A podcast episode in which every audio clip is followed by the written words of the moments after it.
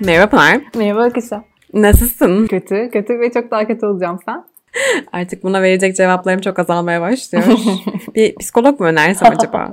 Niye sen varsın ya?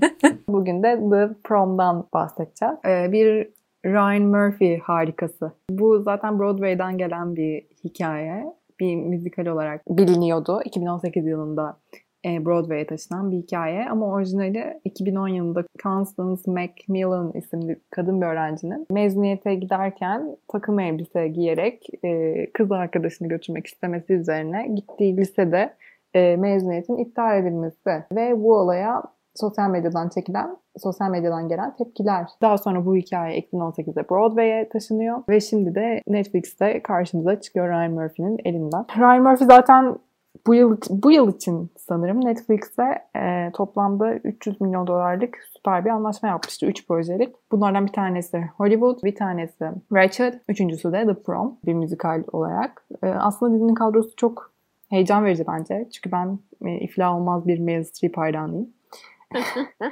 Aynı zamanda Nicole Kidman'a da bayılırım. Dolayısıyla benim için aslında sevindirici bir haberdi. Ama ne yazık ki ben Ryan Murphy'nin tarzını bana hitap etmiyor herhalde. Onun yaptığı son filmler yani Ratchet'tan da beklentim çok yüksekti aslında ama ne yazık ki o da benim beklentimi karşılamayan bir işti. Peki neden sana hitap etmiyor Ryan Murphy'nin tarzı? Yani bana... E...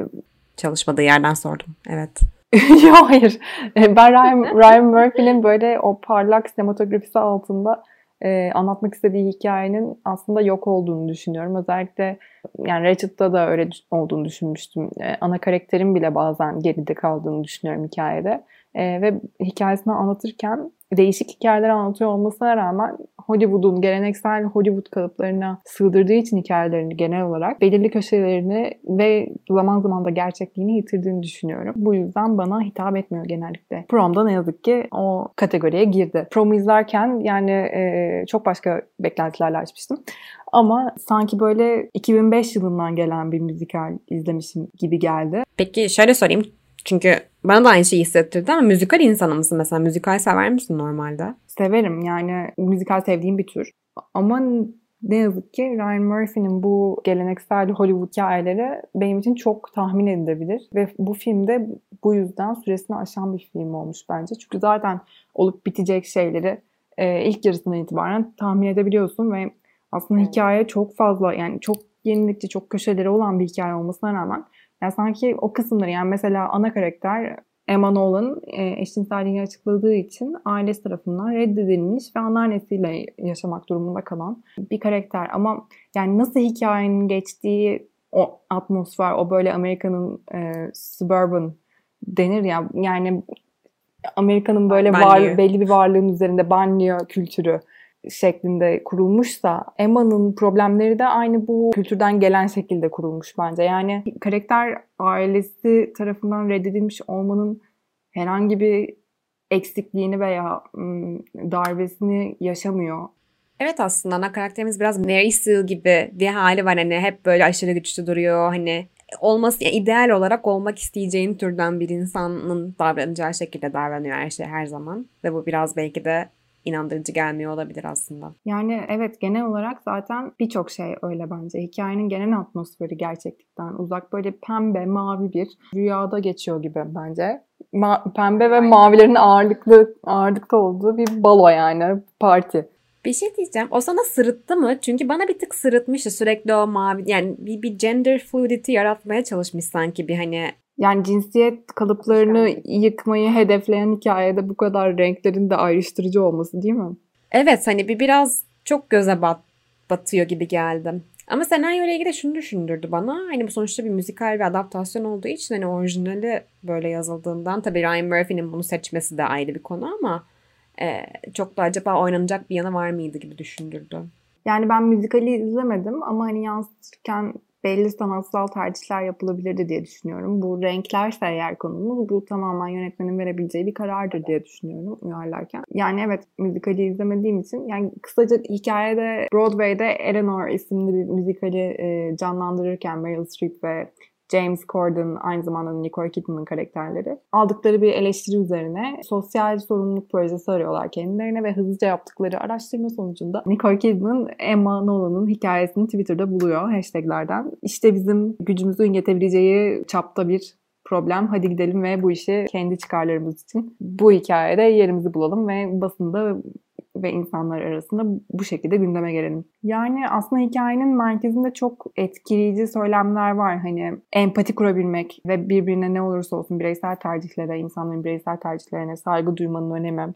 Evet yeni bir şey getirmiyor konuyu aslında. Hani olan konuyu imza olmadan altında aslında birazcık vermiş oluyor. Yani hem imza olmadan hem de hikayeyi zayıflatarak aynı zamanda da bazı karakterleri de çok değişik. Örneğin James Corden yani James Corden'ın karakteri bence eşcinsel erkek profiline dair tahmin edilen tüm klişeleri içinde barındırıyor. James Corden karakteri bence tam bir Los Angeles West Hollywood'da yaşayan eşcinsel erkek modeli. Evet yani klişelerin bir bünyede buluşmuş hali. Ee, bütün problemleri AVM'ye gidip kendini baştan yaratma günü ilan ederek çözmeyi planlayan. Sen problemlerini böyle çözmez misin Pınar? Ben hep böyle çözüyorum. İnan bana hayır. Bu yüzden böyle karakterlerinin bence açılabilecekleri alanı daraltıyor. Hatta müzikal olmasına rağmen ki yani koreografisi çok güçlü, Bence kostüm dizaynı yine öne çıkıyor. Ya zaten Ryan Murphy yani biraz bahsettik başında ama hani, hani Hollywood'un elinde gelen en force olan eşcinsel yazar, yapımcı ve yönetmeni. Sözde çok geçen bir insan. İşte 90'ların sonunda ilk şeyini, senaryosunu Warner Brothers'a satıyor. O zamanlarda diyorlar ki hani eşcinsel karakter yazma.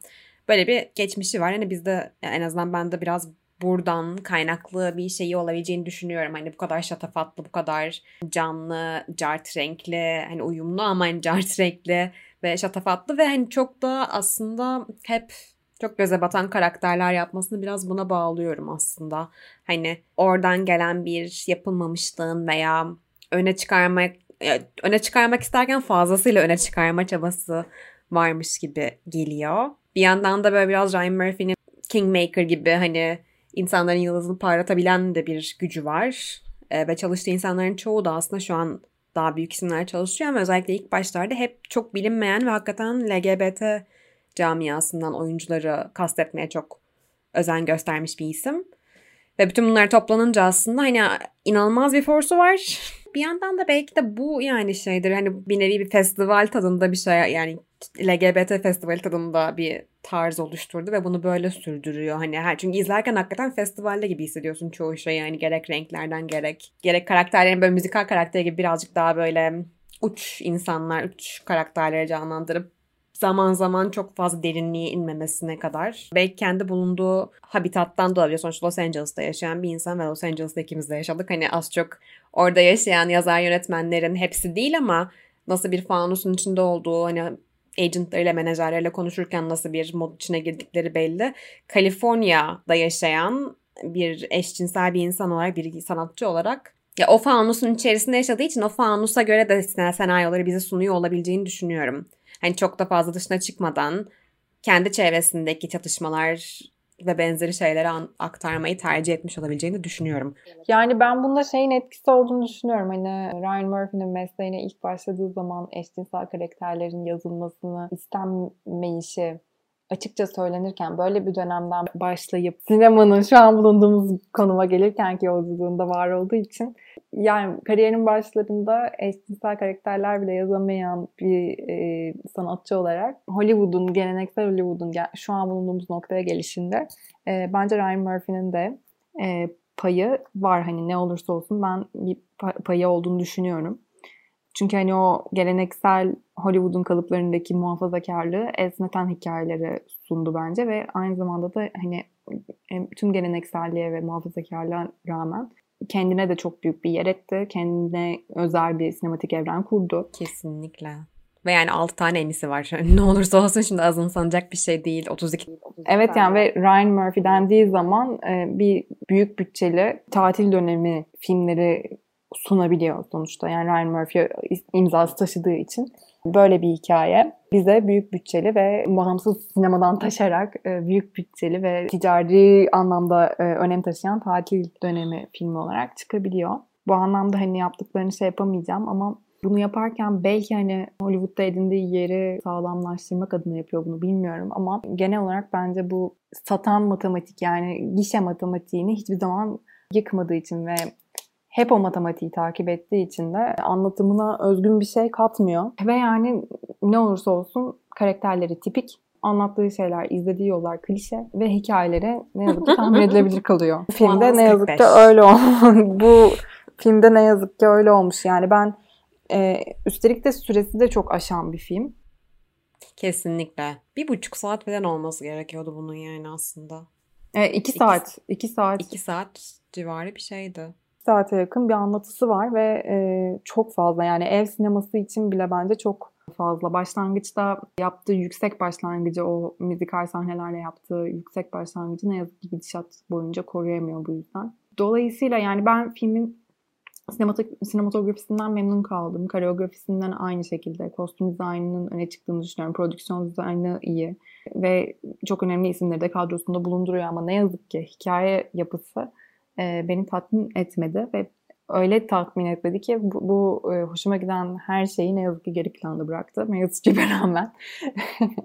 Ya açıkçası ben onu çok sorgulamıştım bu arada. Bunu seninle hani telefonda da konuştuk gerçi ama hani neden bunu kabul etti bu oyuncular diye izlerken bayağı sorgulamıştım senaryoyu görüp de herhalde müzikali geldi herkesin diyerekten izledim böyle hani. Çok anlamlandıramamıştım. Ticari bir iş, gişe amaçlı bir iş.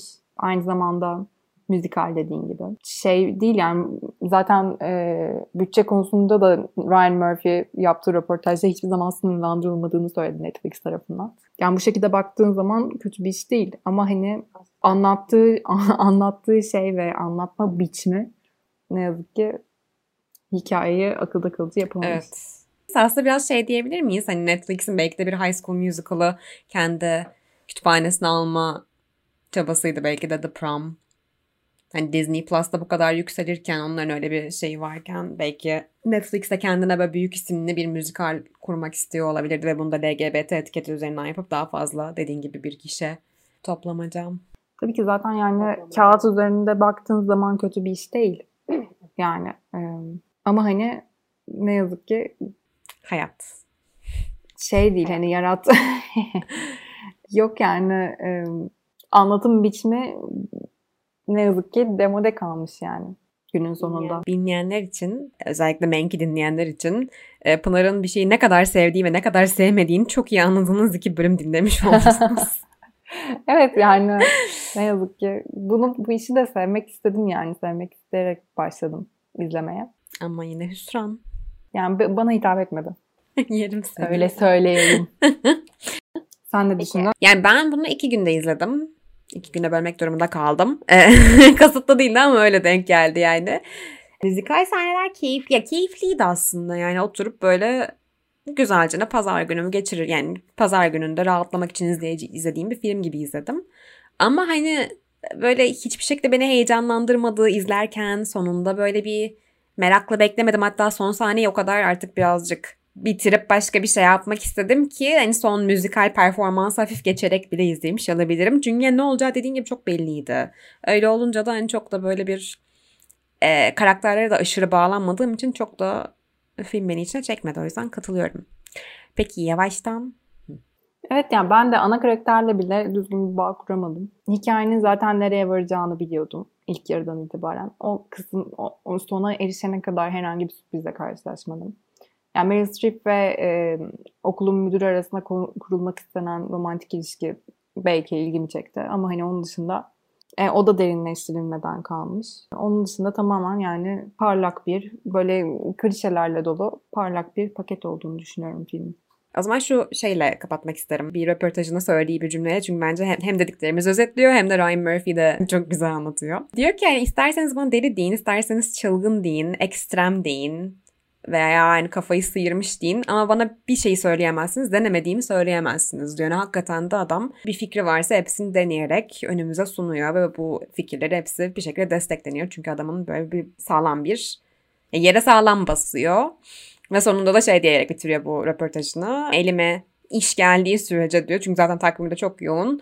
Hani bana ne dediğiniz önemli değil. Ben nasıl olsa yine fikirlerimi, düşüncelerimi e, bir şekilde ekrana taşıyabiliyorum diyor. Yani bence bugüne kadar göz ardı edilmiş karakterleri ve e, çok fazla özellikle bu büyük bütçeli gişe filmlerinde temsil edilmeyen karakterleri bu dünyaya sokma konusunda başarılı bir performans gösteren bir yönetmen Ryan Murphy. Bunu yaparken bir türlü bu sığdırmaya çalıştığı dünyanın o kurallarını yıkmayı denememesi ve sürekli bunu bu matematiği uygulaması e, asıl problem. Yani aslında anlatmak istediği ve çizmek istediği dünyalar çok özgün, çok yenilikçi hani ama bunu yaparken geleneksel normları bir türlü bırakmadığı için aynı şeyi kendini tekrar ediyor diye düşünüyorum. Yani her seferinde aynı sebeplerden dolayı memnun olmuyorum ben Ryan Murphy'nin işlerinden. Bir izleyici olarak. Ya benzer Garip sebepler. Garip bir his değil mi böyle? Her seferinde sevmek için izliyoruz, hani sevmek için gidiyoruz ama her seferinde de böyle bir şey eksik yani gelip çıkıyoruz çünkü tam dediğin gibi bizim şeyimiz değil. Evet. Peki. O zaman görüşmek üzere.